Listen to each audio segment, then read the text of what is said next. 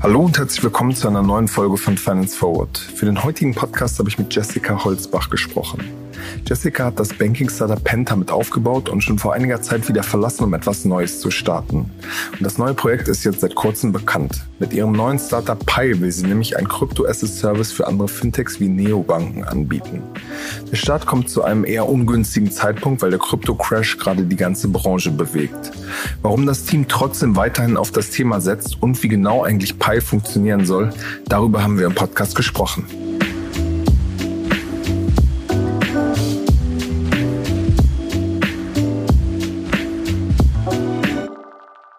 Hallo Jessica, herzlich willkommen bei Finance Forward. Hi Kaspar, freut mich hier zu sein.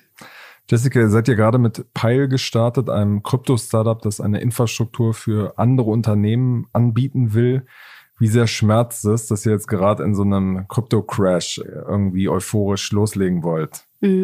Ähm, also es sind eigentlich zwei Sachen. Also auf der einen Seite verfolgen wir den Markt natürlich jeden Tag. Wir haben als Team jeden Morgen unseren Daily News Catch-up und jeder bringt bestimmte Themen mit, um zu schauen, gerade in, in so einem neuen Markt, irgendwie, um auf dem Laufenden zu bleiben. Und gerade die letzten Wochen äh, gab es wenig positive Neuigkeiten. Ähm, und ja, wir verfolgen das natürlich irgendwie mit Sorge. Es ist äh, unglaublich tragisch, auch für viele Anleger, die einfach dort äh, Geld, Geld verlieren. Ähm, für uns ähm, bestärkt es uns eigentlich weiterhin in der Entscheidung, dass wir mehr auf der Infrastrukturseite sind, dass wir quasi langfristig an die Technologie, Technologie glauben und die ähm, vor allem dafür nutzen wollen, bestimmte Produkte abzubilden, die darüber hinausgehen, dass man spekulativ, spekulativ äh, äh, ja, ähnlich wie im Aktienmarkt unterwegs ist, sondern auch so Themen wie ja, internationale Zahlungswege ermöglicht. Und ähm, ja, dementsprechend äh, sehen wir das mit Sorge, mit Bedauern auf der einen Seite. Auf der anderen Seite glauben wir, dass gerade jetzt, wenn der Markt äh, sich ein bisschen abkühlt, äh, vielleicht ein bisschen bereinigt, dass wir einfach Zeit haben, wirklich das Produkt zu bauen mit unseren Pilotkunden und äh, dann, wenn es wieder besser wird, äh, auch damit rausgehen zu können. Das heißt, ihr habt ja keine, keine Sorge, dass es am Ende gar keine Nachfrage von, von anderen Fintechs mehr gibt, äh, euch einzubinden. Nee, also das sehen wir noch nicht. Also die Nachfrage ist auch heute schon eigentlich äh, sehr organisch und sehr groß. Also wir bekommen viel Inbound-Requests. Ähm, ich glaube, dass, wie gesagt, ähnlich wie auf den, den Public Markets, ähm, dass dort ja, mehr, mehr Vorsicht her, dass quasi die Euphorie aus dem letzten Jahr sich ein bisschen abkühlt. Das heißt aber nicht, dass langfristig kein Interesse mehr an den Produkten sein wird. Hm. Ihr wollt ja sowas anbieten, was ihr Crypto as a Service nennt für, für andere Fintechs, für andere Neobanken. Wie genau soll das funktionieren eigentlich? Ja, ähm, wir äh, haben uns da so ein bisschen, also wir haben uns das angeschaut, den Term oder den Begriff gab es vorher eigentlich noch nicht so richtig. Ähm, wir haben uns angelehnt an das ganze Thema Banking as a Service, äh, weil damals, als wir mit Penta gestartet äh, sind, war Solaris Bank als Banking as a Service äh, Provider für uns super, super hilfreich, um irgendwie loslegen zu können. Und wir sehen ein ähnliches Spiel oder wollen ein ähnliches Spiel im Krypto- oder im DeFi-Markt ermöglichen. Ähm, das heißt, wir wollen ähm, oder wir bieten die Tech an. Ähm, das heißt, jeder, der vielleicht nicht irgendwie einen Haufen von Smart Contract Engineers irgendwie in-house sitzen hat oder sich nicht quasi täglich mit dem Thema auseinandersetzen möchte, kann quasi mit uns zusammenarbeiten. Ähm, das heißt, wir packen alles, was Krypto, was Smart Contract Development ist, in einen API-Layer. Heutzutage ist es relativ Standard. Ich glaube, jeder weiß, wie man APIs integriert. Und ähm, diese kann man dann quasi einfach in sein Endprodukt integrieren.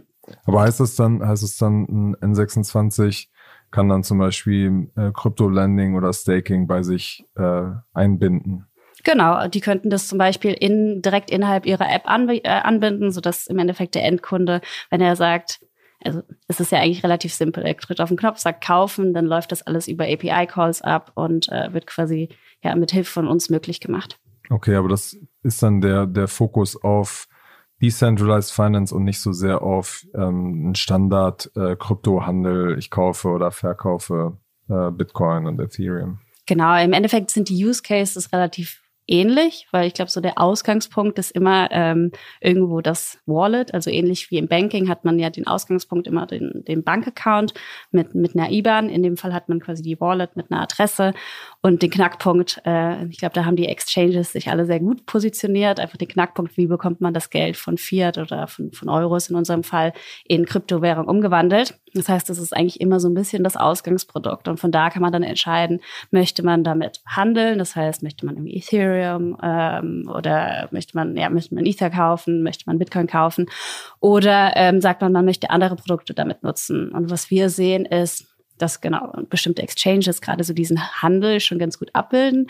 Aber das Thema also es gibt ja andere Use Cases, wenn zum Beispiel das Geld schon auf einer, auf einer Wallet liegt und man das in einen Stablecoin umgewandelt hat, ähm, kann man ja auch das Thema internationale Zahlungswege ganz gut abbilden und das leichter als äh, es momentan läuft. Und so wollen wir verschiedene oder entwickeln wir gerade verschiedene Produkte mit unseren Endkunden ähm, aber ja, dieses Thema Wallet ist, glaube ich, immer so der Ausgangspunkt. Und von dort startet man auch gerade, was die Produktentwicklung angeht, um dann verschiedene Themen abbilden zu können. Hm. Du hast jetzt Solaris Bank gerade schon genannt. Ähm, die, die haben ja auch eine eigene Tochter, die jetzt Kryptosachen entwickelt, bieten da zum Beispiel, glaube ich, dir das, das Konto für Bison. Äh, da arbeiten sie im Hintergrund und noch bei ein, zwei anderen Namen. Tangany ist so ein äh, Verwalter, äh, Kryptoverwalter äh, der, der auch einige namhafte Kunden hat, die werden sich ja auch weiterentwickeln. Warum glaubt ihr, dass die da euch da nicht am Ende überflüssig machen? Mhm. Also mehr, mehrere Punkte. Also zum einen glaube ich, dass der Markt noch sehr, sehr neu ist, sehr, sehr jung ist und sich quasi so die Richtungen noch entwickeln werden. Also ich glaube, es ist sehr, sehr viel Platz da, noch verschiedene Themen abzubilden. Ähm, wenn man sich momentan anschaut, wer in Deutschland überhaupt Lizenzen hat, das ist so wenig, es ist, ähnelt ja fast einem Monopol irgendwo. Und ich glaube schon, wenn man das mal im Vergleich zu den Anzahl der, der Bankenlizenzen setzt, das ist ja verrückt eigentlich. Das heißt, ich glaube, also da ist noch... Jetzt diese Kryptoverwahrlizenz. Genau, ja. also ich glaube, da ist einfach noch sehr, sehr, sehr viel Platz. Ähm, das heißt, man kann verschiedene Themen einschlagen und die konkreten Richtungen werden sich noch kristallisieren. Ähm, beide, also warum wir überhaupt in die Richtung gegangen sind, ist eigentlich äh, eine ganz andere Geschichte. Wir kamen von, von einer anderen Seite. Das heißt, wir hatten damals eigentlich bei, bei Penta gesehen, dass viele Unternehmen, ja, ne, also, also quasi frei verfügbare Liquidität hatten. Dann wurden irgendwie Negativzinsen eingeführt und niemand wusste so richtig, was, was macht man mit diesem Geld, was dann da rumliegt. Es kostet nur, dann hat man das Thema Inflation. Also alles, was da liegt, wird irgendwie weniger. Man hat irgendwie harte Arbeit da rein investiert, irgendwie Geld einzusammeln oder Geld zu, zu machen und dann wird es irgendwie immer weniger. Und das war eigentlich unser erster Ausgangspunkt. Und als wir versucht haben, quasi diesen Use Case zu bauen oder gedanklich zu bauen letztes Jahr, haben wir festgestellt, dass gerade auf der Provider-Seite viele ja, viele Provider einzelne Teile einfach dieser, dieser Use Cases abbilden. Es gibt einen, der macht Custody, der nächste macht die Umwandlung. Ja. Genau. Und es gibt aber niemand, der so einmal sagt, okay, wir haben irgendwie die, die gesamte User Journey und du kannst dir aussuchen, was du nimmst. Und ähnlich wie bei Solaris, wir nehmen den einen Teil und den nächsten und daraus bauen wir unser Produkt. Deswegen haben wir gesagt, äh, da dessen nehmen wir uns an. Okay. Ich meine, ähm, was so Liquidität angeht, gibt's jetzt ja diesen einen äh, negativen Fall ein bisschen von, von Nuri, die auch so quasi mit so einem Bitcoin-Ertragskonto äh, geworben haben und dann wurde das Geld praktisch äh, an Celsius übertragen und ist ja jetzt im Moment äh, eingefroren und man weiß nicht, ob die Leute ihr Geld wieder zurückkriegen.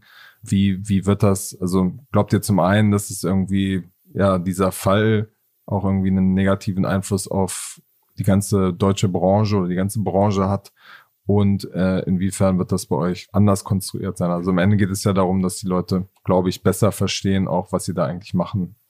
Ja, also ich glaube, das ist, genau, es geht einmal um Transparenz, es geht um Kommunikation und es geht natürlich auch um ähm, Risiko, äh, ja, Vorbeugung von Risiken. Und ähm, ich glaube, da, ähm, das war ja auch das, was wir am Anfang gesagt haben, es gibt super viele Projekte in dem Space. Ich glaube, es gerade letztes Jahr gefühlt gab es jeden Tag irgendwie etwas Neues.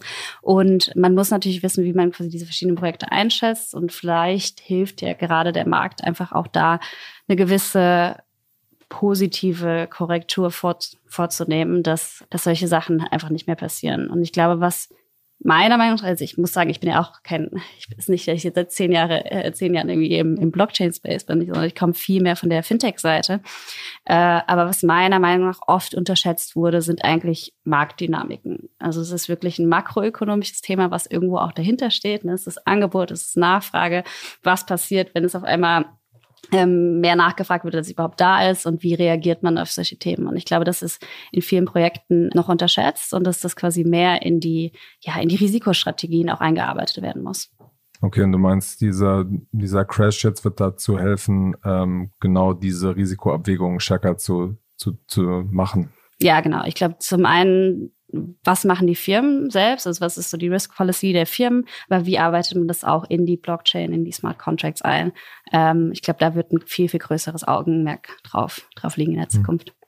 Was ist dann genau eure, eure Rolle? Also ich meine, wenn man das Beispiel Solaris jetzt nimmt, hat man ja ganz klar, das ist jemand, der hat eine Banklizenz äh, beantragt, da liegen quasi die Konten, die bauen ein Kernbankensystem bei jemandem, der Infrastruktur für Decentralized Finance anbietet, kann das ja mehrere Sachen heißen. Also holt ihr euch dann eine Krypto-Verwahrlizenz, sagt ihr so, wir sind decentralized, deswegen braucht es gar nichts. Da gibt es ja auch verschiedene rechtliche Standpunkte. Wie genau ist eure Rolle und wie, wie verdient ihr dann auch Geld? Also äh, super konkret zum Thema Lizenzen kann ich mich heute noch nicht äußern, einfach weil wir noch nicht so weit sind und weil ich da auch nichts irgendwie vorweggreifen will. Aber ich glaube, langfristig ist, ja, sind Lizenzen irgendwie dafür geschaffen worden, um Risiko zu vermindern. Ähm, ich glaube, es ist es macht das Leben ein bisschen schwieriger, ähnlich wie im, im Banking, wenn man eine Bank launchen will. Natürlich braucht man da irgendwo eine Regulatorik, äh, äh, äh, ja, ein Setup und das macht es irgendwie komplizierter und schwieriger und äh, man muss mehr irgendwie ja wahrscheinlich Geld eingeben, die richtigen Leute einzustellen. Aber langfristig ist es ja alles mit einem Ziel und zwar der ähm, ja der, der, der Sicherheit der Anlagen von Endkonsumenten oder oder Geschäften äh, Unternehmen. Und ich glaube, wenn man das von der Perspektive betrachtet, äh, macht es Sinn. Ich glaube, was, was noch passieren muss, ist, dass alles sich noch eine Stufe weiterentwickelt. Und da gibt es andere, die, die ganz weit äh, vorne mit dabei sind, zu helfen, auch aus der Industrie, die das ganze Thema Lizenz irgendwie weiterzuentwickeln. Vor allem, dass es nicht so länderspezifisch ist, sondern dass es europäisch irgendwie harmonisiert wird. Und dann ähm, sollte es meiner Meinung nach eigentlich etwas Positives sein, was hilft dazu beizutragen, genau Crashs zu vermeiden und mehr Sicherheit in den Markt bringt. Okay, das heißt, die Antwort ist, äh, ihr seid daran zumindest interessiert. Ähm, und wie, wie seid ihr dann incentiviert? Also werdet ihr bei Solaris ist ja, glaube ich, so, dass man dann pro, pro Bankkonto, pro Wallet was bezahlt und dann je nachdem nach Transaktionsvolumina. Wie ist das in, in, eurem, in eurer Entsprechung? Ja, unser Ideal, also so das, das große Vorbild ist, dass wir eher Richtung ja, sowas wie Stripe oder wie Swan.io gehen. Das heißt, wir können Pricing relativ transparent machen. Es ist einfach und es ist quasi nicht so ein äh, 20 Positionen langer Katalog, wo jede einzelne Position irgendwie unterschiedlich viel Geld kostet für jeden einzelnen Kunden. Ähm, das heißt, es ist unsere große Ambition und so setzen wir das momentan auch auf. Okay, das ist ja bei denen, glaube ich, so, dass man praktisch das Setup-Fee, also um das einzuinstallieren, möglichst einfach, möglichst gering ist und dann je nachdem, wie groß die einzelnen Player werden, umso teurer wird es dann für sie. Genau. Ja. Okay, bei Forbes ähm, stand so am Start, dass ihr schon äh, Mitte Mai mit äh, Pilotkunden starten wollt. Äh, wer wird das sein? Kann ich ähm, noch nicht richtig sagen. Ähm, Aber ihr seid noch nicht gestartet offenbar, oder? Wir sind quasi mit auf einem ja, Beta-Umfeld. Also wir sind nicht live, sondern wir haben ein Test-Environment, auf dem quasi unsere Kunden die Produkte austesten können. Und äh, das läuft im Hintergrund, aber es ist noch nicht, äh, also es steht noch kein Endkunden zur Verfügung. Okay. Aber vielleicht kannst du es, ohne jetzt einen Namen zu nennen, trotzdem mal exemplarisch ein bisschen erklären, damit man vielleicht ein bisschen besser versteht, auch wie, wie euer Produkt da funktioniert. Ja, also die große Idee ist, ähm, oder die, die, die Vision ist, dass es einfach innerhalb oder wir sehen, dass das Konto, das war auch schon während Penta eigentlich die, die Idee, die Konto, das Konto ist quasi so der Dreh- und Angelpunkt. Und das ist quasi der, der Ausgangspunkt und die Plattform. Und wenn man etwas mit Geld irgendwie machen möchte, ob man das jetzt irgendwie anlegt, ob man es zurücklegt, ob man es investiert, ob man es international verschickt, dann macht man das eigentlich am liebsten aus einem Punkt heraus. Und man geht nicht nochmal zum zweiten und dritten, vierten Player, macht nochmal KYC und nochmal ID Now und nochmal die ganze Also Video. Identifizierung. Genau, genau, die Videoidentifizierung, sondern es sollte eigentlich irgendwie alles aus einem Platz heraus passieren. Und deshalb ähm, stellen wir uns das so vor, ähm, wir bieten APIs an. Ähm, für manche Kunden ist es auch spannend, dass man das Ganze so als White Label, das heißt so ein bisschen was an Designunterstützung fürs Frontend mitliefert. Ähm, und man könnte sich vorstellen, man hat sein, sein Online-Konto und hat dann quasi einfach eine Spalte, die sagt, ähm, Park Money hier oder Invest Money. Und dann hast du quasi genau ähnlich wie wenn du eine Online-Zahlung durchführst, kannst du dort dein Geld anlegen ähm, und kannst vielleicht ja quasi Zinsen generieren.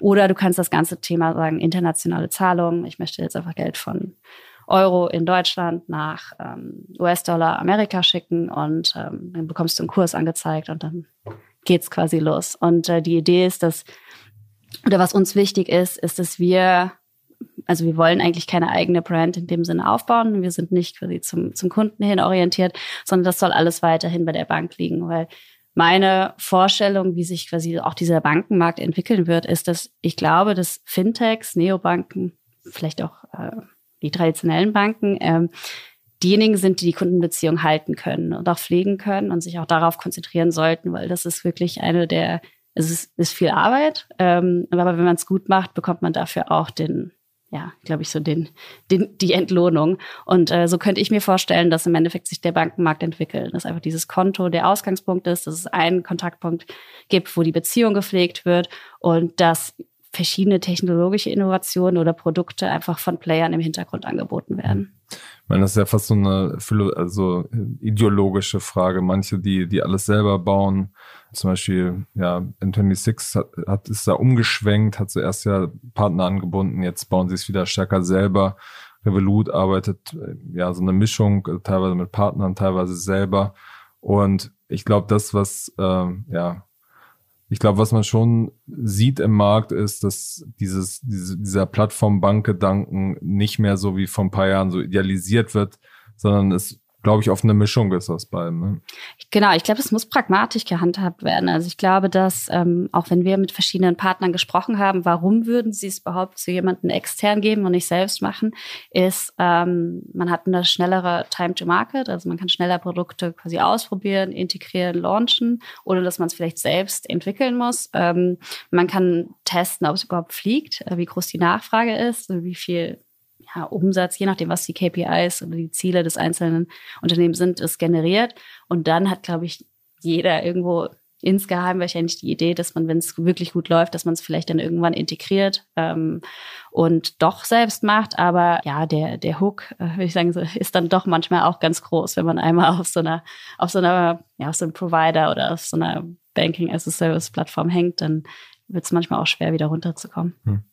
Guckt ihr euch da eher, fokussiert euch da eher auf äh, neue Anbieter, die jetzt gerade irgendwie starten, wo ihr praktisch von null zusammen loslegen könnt oder wollt ihr da schon auch bestehende größere Unternehmen angehen? Ja, ähm, wir haben drei verschiedene Kundengruppen, die wir aktuell, ähm, ja, mit denen wir aktuell arbeiten. Das eine sind etwas größere Unternehmen, das sind wirklich, ich glaube, ja, wir nennen sie immer die Neobanken. Ähm, Wobei ich jetzt vor ein paar Tagen gelesen habe, dass Neo gar nicht mehr so Neo ist, ne, dass die meisten irgendwie auch schon irgendwie über zehn Jahre alt sind. Aber ja, ähm, das ist so die eine Zielgruppe. Die zweite Zielgruppe ist äh, ja kleine Fintechs, also Unternehmen, die selber irgendwie erst starten, ähm, bei denen wir helfen, die initialen Use Cases aufzusetzen und die dann in, Hoff, in der Hoffnung mit uns wachsen. Ähm, Viele ja, sehen das irgendwo ein bisschen kritisch, weil man nicht, natürlich nicht genau weiß, in welche Richtung sich das entwickelt. Ähm, aber äh, ich glaube auch auf, bedingt durch meine eigene, ja, meinen eigenen Background mit Penta, wir waren super happy, dass uns damals jemand die Chance gegeben hat, es aufzubauen.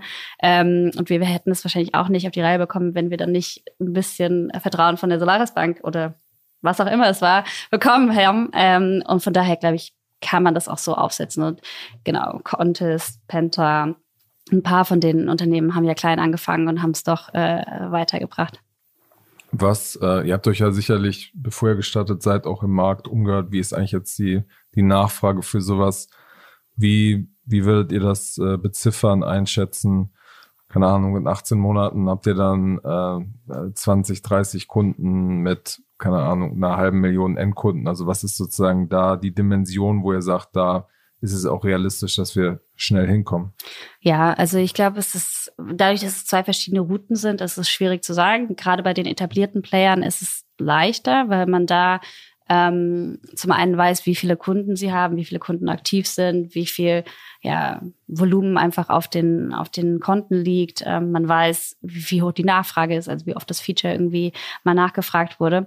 Das heißt, da kann man es ein bisschen besser beziffern. Bei den kleinen ähm, also ich investiere ja auch in Startups und dann sehe ich auch immer, wie quasi dieser Hockeystick bei den, bei den Folien da ist und jeder denkt, dass das innerhalb von irgendwie sechs Monaten schon super groß wird. Ich glaube, da geht man so ein bisschen konservativer ran und es ist auch sehr schwierig, das von Anfang an zu schätzen. Also Aber den Hockeystick habt ihr auch selber in eure eigene Präsentation wahrscheinlich auch reingemalt. Nein, nein, nein. Wir haben, wir Alles haben ganz gesagt, konservativ. Ne? Ganz, ganz, ganz konservativ. Nein, wir glauben schon, dass es ein langfristiges Produkt sein soll, also dass es quasi stetig wächst ähm, und dass ähm, wir im Endeffekt erfolgreich sind, wenn unsere Kunden erfolgreich sind. Und äh, ja, das, das ist das Ziel. Also klar, jedes Unternehmen muss Umsatz generieren und das ist auch eine der KPIs, die wir äh, uns selbst setzen und Ziele, die wir haben. Aber in erster Linie sind wir produktgetrieben und kundengetrieben. Das heißt, wenn unser Produkt gut ist, unsere Kunden zufrieden sind und das nutzen, dann äh, kommen auch die Umsätze. Okay, also das heißt, äh, du, kannst, du nennst jetzt keine Zahl, wo ihr sagt, so in 18 Monaten sind wir da und da. Ich habe das einmal gemacht, glaube ich, bei Penta. Ich habe irgendwie ganz am Anfang gesagt, wir werden Ende des Jahres 50.000 Kunden haben. Und das äh, war damals ähm, sehr, sehr, sehr ambitioniert. Äh, von daher, glaube ich, würde ich mich jetzt so früh nicht mehr festlegen. Seid ihr jetzt nicht mehr ambitioniert, oder? Immer noch ambitioniert, aber intern ambitioniert. Okay, okay. Ja. Ne, ich meine, es kommt ja dann auch gut, wenn man die Ziele übertrifft. Das stimmt. Ja. Genau, wir haben ja schon über deine Penta-Vergangenheit äh, gesprochen. Äh, du bist ja dann ausgestiegen, hast erstmal dich ein bisschen orientiert, geguckt, was, was machst du jetzt eigentlich als nächstes? Warum jetzt der Schritt in die, die Kryptowelt? Was für Berührungspunkte hattest du auch irgendwie ja, mit diesem Thema?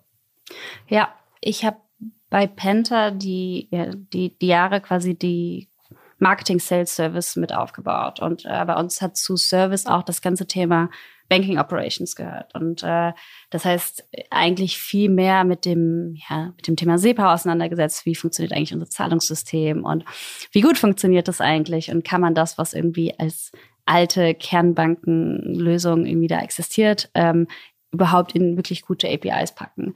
Und ohne da jetzt Fingerpointing zu machen, sondern das ist jetzt nicht nur direkt aus irgendwie Penta oder Solaris Bank Vergangenheit, sondern grundsätzlich habe ich einfach das Gefühl gehabt, dass die gesamte Fintech oder ja, die, die Welle der letzten Jahre der Innovation hauptsächlich daran bestanden hat, dass man das, was irgendwie offline war, einfach online genommen hat und dass man viele bessere Apps gebaut hat mit besserer UI und besserer UX und quasi so dieses Frontend-Problem gelöst hat. Und das ist auch gut ist, weil das ja das ist, was irgendwie am Ende beim Kunden ankommt.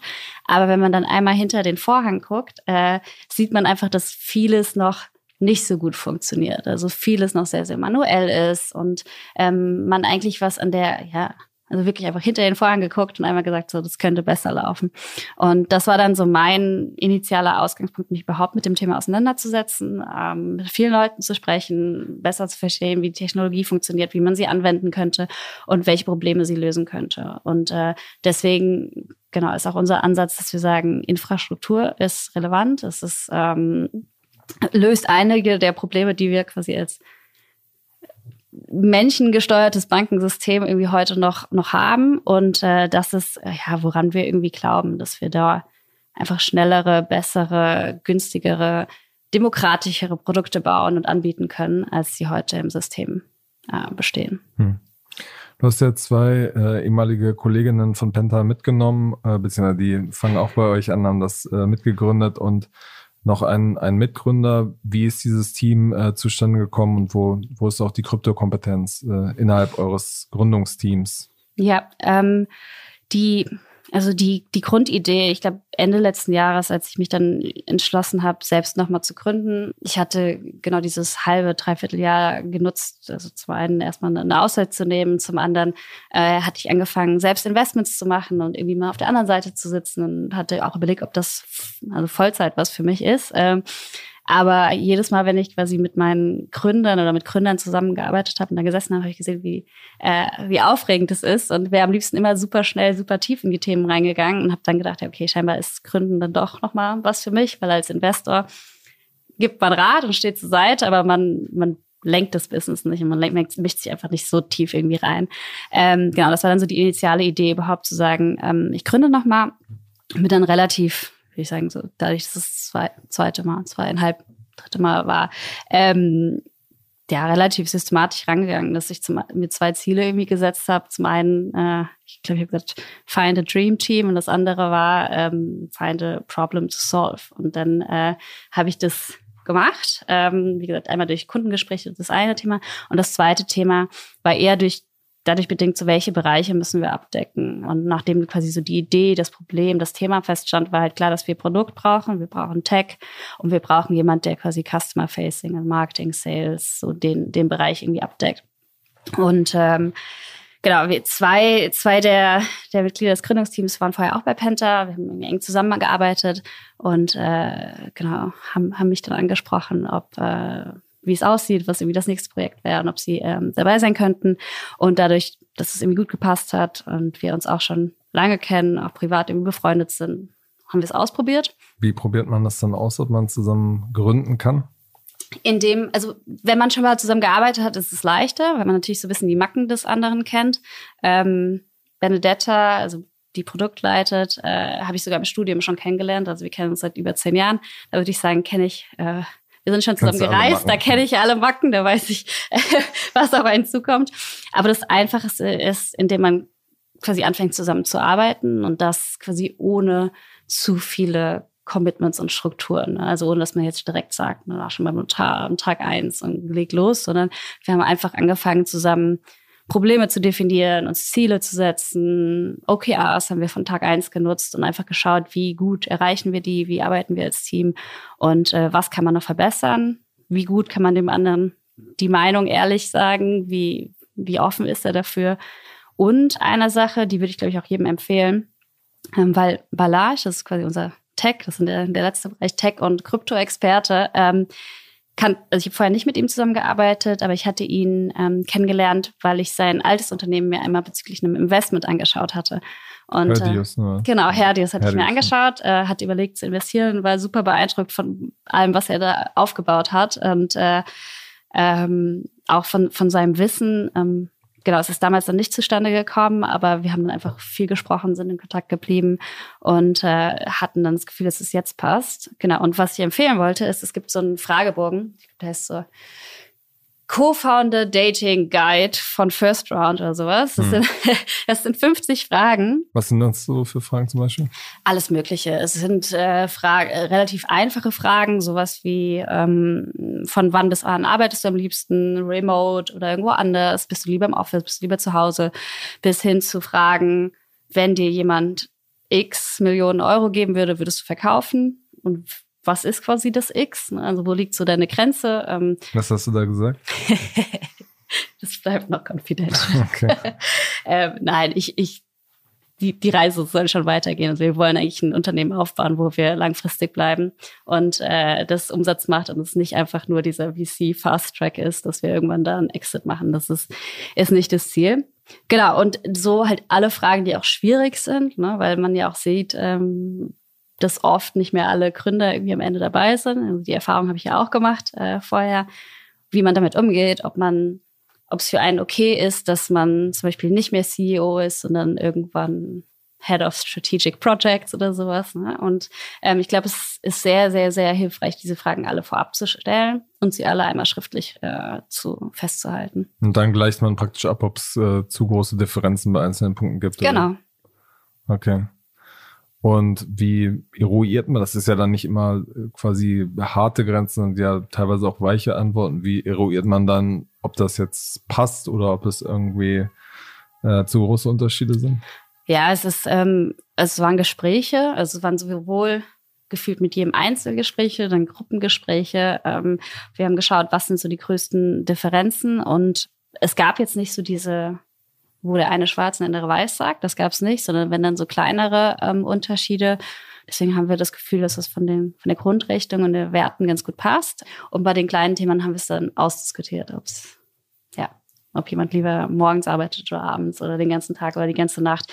Da findet man ja auch eine Lösung. Mhm. Ihr habt jetzt vor ein paar Tagen, äh, was auch bei uns auf der Seite lief, eine Finanzierungsrunde äh, verkündet mit einer sehr langen Liste an, an auch bekannten Angel, wie zum Beispiel Maximilian Teilenthal von N26 oder Caroline Gabor, die ja früher Finnlieb mitgeleitet hat, aber auch zum Beispiel den Fußballer wie Mario Götze. Wie kam es, dass ihr da so eine lange Liste irgendwie an Leuten reingeholt habt? Mhm. Also, was ich quasi, oder wir, wir, wir alle gelernt haben, ist, dass ähm, gerade mit den Investoren, die man an Bord holt, ich glaube, so in guten Zeiten Also ähnlich wahrscheinlich wie, wie bei einem. In guten Zeiten ist das alles irgendwie schön, aber in schlechten Zeiten ist es, als ob das ein Extended Team ist. Ne? Also wenn es irgendwie mal, mal schlecht läuft, ob irgendwie die nächste Finanzierungsrunde nicht so schnell kommt, wie man sich das vorgestellt hat, muss man mit den Investoren, gerade die, die größer sind oder die später vielleicht im Board sind, ähm, sehr, sehr, sehr eng zusammenarbeiten. Und was ich festgestellt habe, ist, dass ähm, ich lieber quasi kein Geld nehmen würde, als Geld von jemandem, wo es nicht so richtig passt. Und das war ähm, das ist ja auch was, was man quasi erst wahrscheinlich beim zweiten oder beim dritten Mal sagt. So am Anfang war, war ich, glaube ich, nicht ganz so, so picky, was auch jetzt nichts über unsere alten Investoren aussagt, als, als Seitensatz. Äh, aber einfach, ähm, genau, der, wir, wir haben sie viel mehr auf eine Partnerschaft und auf eine Zusammenarbeit geprüft. Und ähm, wir haben uns dann entschieden, nicht einen großen irgendwie reinzunehmen, sondern mehrere kleine, die verschiedene Themen abdecken. Das heißt, wir hatten wirklich eine Liste an Themen. Was deckt ähm, dann zum Beispiel Mario Götze ab? Also ich muss sagen, seit wir verkündet haben, dass Mario dabei ist, haben wir ziemlich viele äh, Bewerbungen auch aus dem Tech-Bereich okay. bekommen. Also das ist äh, schön zu sehen. Ja. ja. Genau. Man sieht ja Fußballer dann oft irgendwie bei Soraya, äh, ist ja total verständlich, warum die investieren, weil die natürlich eine Breitenwirkung haben, was das Thema angeht. Aber als B2B-Startup ist das jetzt nicht gleich so offensichtlich. Ja, es hat mich ähm, super gefreut, dass äh, das geklappt hat. Also die wurden quasi vorgestellt und verbunden und das äh, Gespräch hat auch sofort geklappt. Ich meine, er ist ja sehr ähm, umtriebig, auch was Investments angeht. Und ich glaube, sobald man einmal anfängt, äh, mehrere Investments zu machen, sich mehrere Themen anzugucken, auch in dem Space, ähm, sieht man einfach, also klar hat man so seine eigene Einschätzung, aber ich glaube gerade so dieses Thema, dass bestimmte Infrastruktur noch fehlt, damit andere Use Cases oder andere Krypto-Projekte äh, möglich gemacht werden. Ich glaube, das ist auch so ein Thema, was, was da ganz gut gepasst hat. Okay. Und was sind so die anderen Sachen, die ihr abdecken wolltet? Mhm. Wir haben ach, also unterschiedlich wirklich, aber mm, ein Beispiel zum Beispiel ist das, ähm, wir haben auch Georgie von, von Tier, die auch vorher bei N26 war, ähm, die uns so ein bisschen bei dem Thema Produkt unterstützt und sagt so, als einfach Sparring gibt und sagt, wie, wie geht man das am besten an und so, ähm, genau, wurde halt jeder, ja, für, für, gibt, also sehen wir einfach in jedem Investor, jedem Angel so ein großes Themenfeld, wo er uns so ein bisschen unterstützen kann und dementsprechend haben wir ausgewählt. Okay, und ihr habt jetzt keine Angst, dass es dadurch, dass es so viele sind, am Ende auch schwierig sein wird, die Strategie, die nächste Finanzierungsrunde, das alles abzustimmen, weil es ja dann schon auch viele, viele Köche gibt. Ja, ich glaube, es hat immer Vor- und Nachteile. Also wenn man nur einen Koch hat, dann hat der eine Koch auch mehr zu sagen ähm, und hat natürlich auch einen größeren Einfluss auf die Entscheidung. Wenn man ganz, ganz viele hat, ähm, dann haben, glaube ich, wir die größere Entscheidungsmacht. Ähm, und im Endeffekt, ähm, genau, es ist es auch etwas, was man über ja, Absprachen irgendwie definiert am Anfang. Also wie viel Vertrauen ist eigentlich da in das Gründerteam, in das Management und wie viel mischt man sich ein? Und ich glaube, das wie gesagt, das war mir auch was, was wichtig ist. Ähm, ich glaube, dass Unternehmen, wie gesagt, auch selbst als Investor, also ich investiere nur in Teams, die selber wissen, was sie machen und die selber irgendwie ans Steuerrad gehen. Und wenn man zu viel helfen muss oder sich zu viel einmischt, dann macht das eigentlich keinen Sinn. Und so die quasi diese Grund, Grund, äh, dieses Grundverständnis, glaube ich, haben wir mit allen unseren Investoren. Alles klar, Jessica, unsere Zeit ist schon um. Vielen Dank, dass du vorbeigekommen bist und ja, wir halten, behalten es genau im Blick, wie es mit, mit euch weitergeht und wann die 50.000 Kunden ankommen. Das habe ich nie gesagt, aber es wird wahrscheinlich jetzt irgendwo in der Headline stehen. Ja, vielen, ja. vielen Dank fürs Gespräch. Alles klar, bis zum nächsten Mal bei Finance Forward. Danke, ciao.